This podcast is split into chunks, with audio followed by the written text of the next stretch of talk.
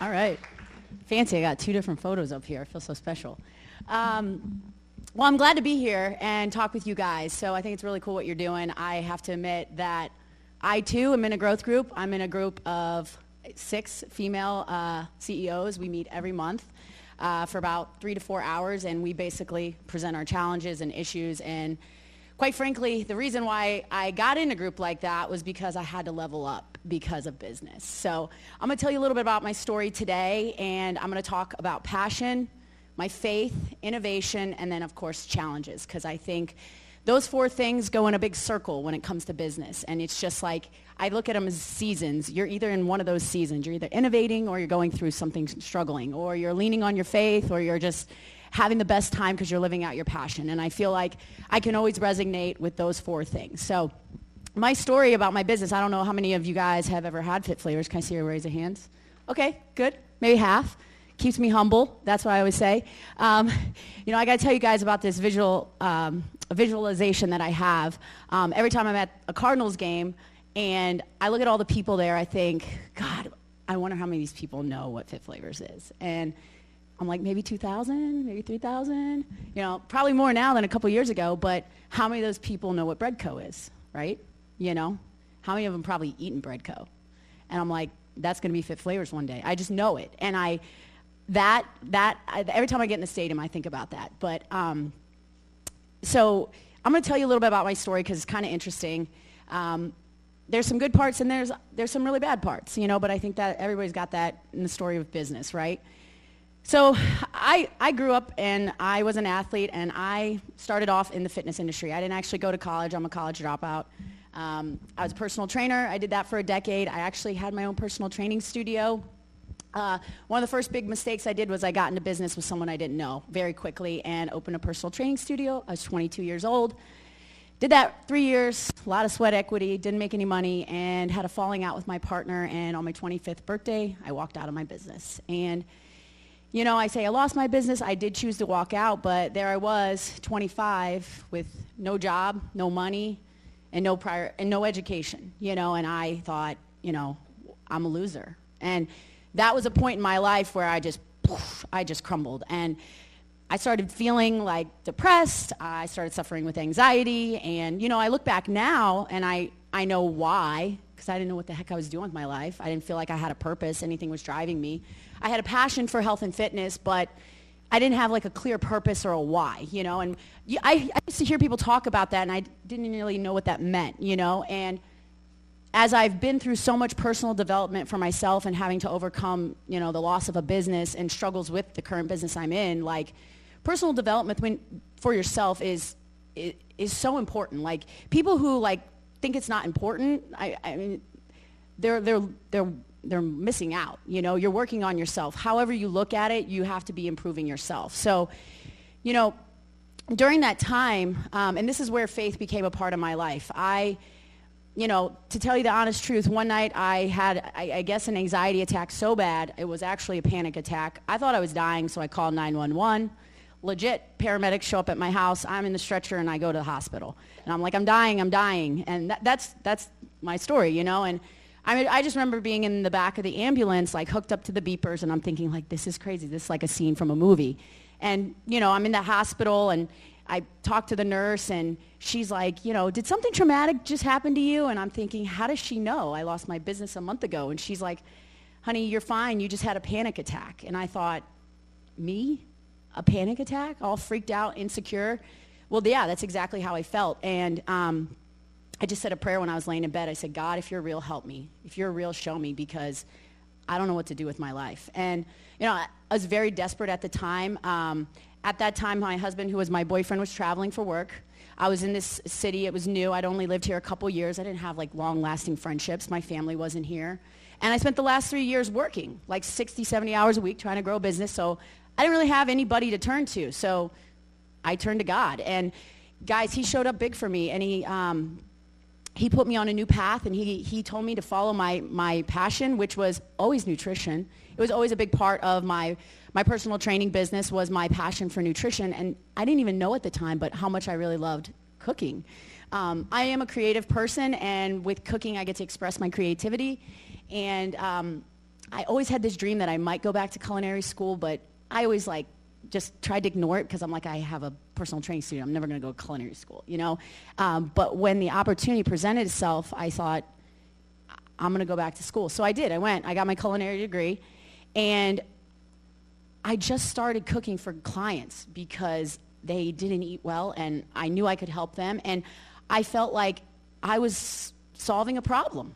And so when I started this business, it wasn't to start a business and to make money, if I'm 100% honest. I was trying to solve a problem that I knew I could help with, and I was passionate about it. But what, that, what I found out during that time was there was this like thing that was blossoming within me and it was it was my purpose i was i knew i was supposed to help people with their nutrition and it really is the driver for me today i take i like to say i take culinary excellence and put it with nutrition science and that's fit flavors like that's my passion and you know when I started the business, it, it started with a couple clients and some Tupperware out of my house. And I was a personal chef, and that's what I did for the first three and a half years until I had nine refrigerators in my house and I was cooking 650 meals out of my house kitchen on a Saturday.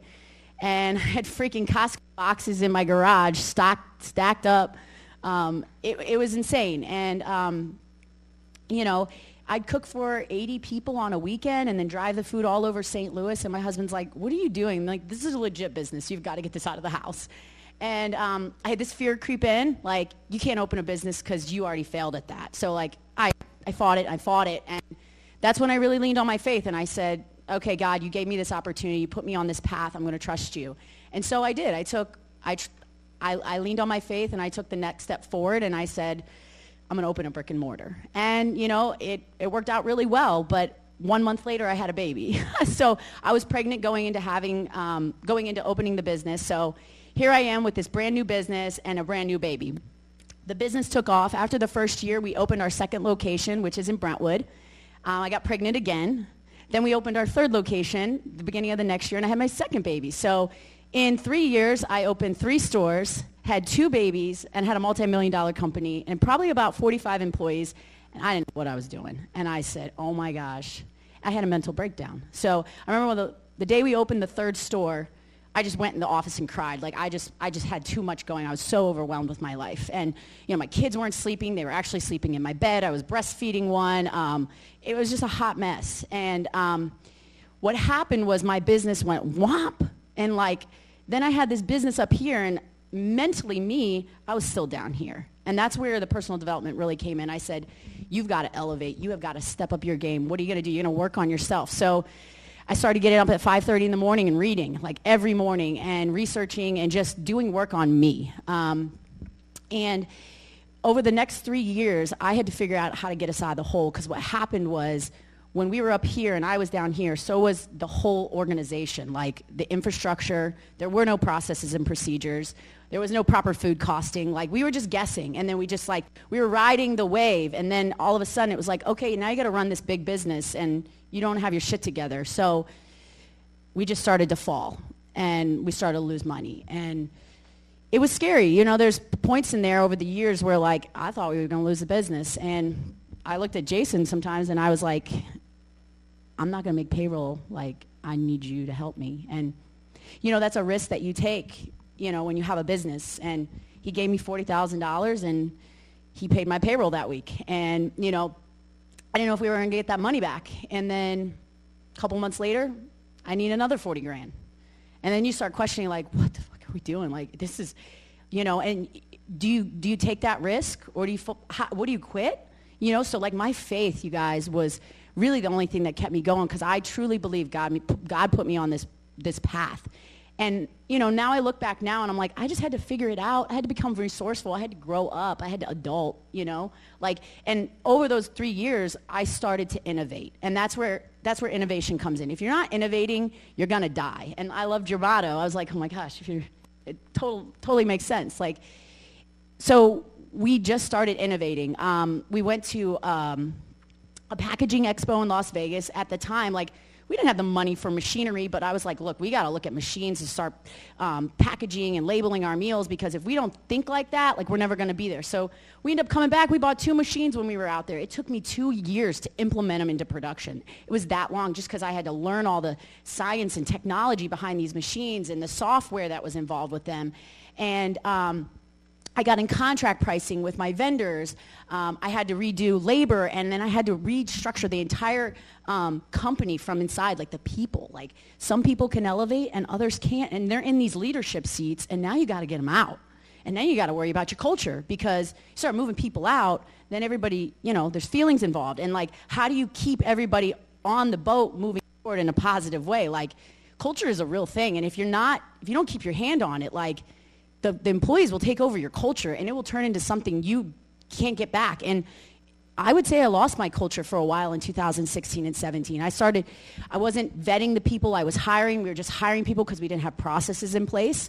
So like there was so many things that was bad during those years and on top of it we weren't making any money. So here I was working my tail off and I wasn't even paying myself. I invested back in the business so many times. Like we started offering a 401k and benefits because I wanted to build a company that was going to be somewhere people would want to work. And I knew like it'll come later. And my husband kept saying, it's going to come later. It's going to come later. Don't be greedy. Just wait. And, um, you know, I'm so grateful that he kept saying that because, like, you know, you work six years and you don't pay yourself, you start to, like, lose hope. And I did lose hope. And that's why I go back to my faith because I, am actually, I, I read the Bible a lot. I'm in the Word constantly. Like, when I read it, it, it gives me strength. And it's what keeps me going because the stories in the Bible are so connected to what we go through in life. Um, and they went through way worse shit than I'm going through. Like, they were in battles. And, you know, so, like, it, it, it really is um, a different perspective. And I started to see from a different perspective for what I was feeding my mind. So, um, that's why I continue to go back to faith. So as we're going through these three years of, uh, uh, uh, we, we decide towards the end, we're kind of getting back up on our feet. I said, the times are changing. Like, we have got to build like an e-commerce. Everybody's going to Uber Eats. Like if we don't like figure this out, like we're going to get left behind with the times. So in 2017, we decided to re- rebuild our website. Um, integrate Shopify onto our website so we could do an online store. And at the time, I'm like, we're just going to start it and we're going to figure it out as we go. So like, I'm going to call up 20 of my OG customers and I'm just going to ask them to run a beta with me. So they start, they're like, all right, we'll get some orders. So they place an order. It's all manual to start. And then we had them ordering through the site, working through the kinks. And you know, when we finally launched it, launched it, I think we're doing a couple grand a month off it. Nothing. Maybe the first year we did 20 grand a month. And then when New Year's hit and everybody's in the health craze, I think we did $50,000 that mm, was like yes, 18 months later. And I was like, oh my gosh, this is awesome. And then what happened in the beginning of 2020? Pandemic hit. And everybody was shopping online. And everybody wanted healthy food. And who was ready? We were ready. We were in the right spot at the right time because we had innovated at the right time. And I look back and I just kind of like I'm like, I'm so grateful that we were doing it. Because when we were doing it in 17, 18, and 19, we didn't feel it, but we felt it in 2020 and 21. It saved our business. So when people stopped shopping in the stores, they started shopping online. And I remember watching our sales, and in two weeks, the sales in the store went like this. Oh, and then the, the sales um, online went up and covered us and then they just kept going. And then when the stores opened back up, that went up. So our our business more than doubled during the pandemic. And you know, we were scrambling for stuff like boxes and ice packs, and um, we didn't have a lot of space to work in in our production facility. We're literally busting from the scenes. I purchasing right now our sixth walk-in cooler at our production facility. Like that's not the best design, but like we just keep slapping on band-aids because that's just what we have to do for now until I can build us a new facility. But the, the innovation was so key for the business. And, you know, all these challenges that I was facing, when we finally got into the right spot at the right time, we just started to coast. And then I had the people in the right seats, so the infrastructure was working. We had our contract pricing. We were saving percentages on food cost.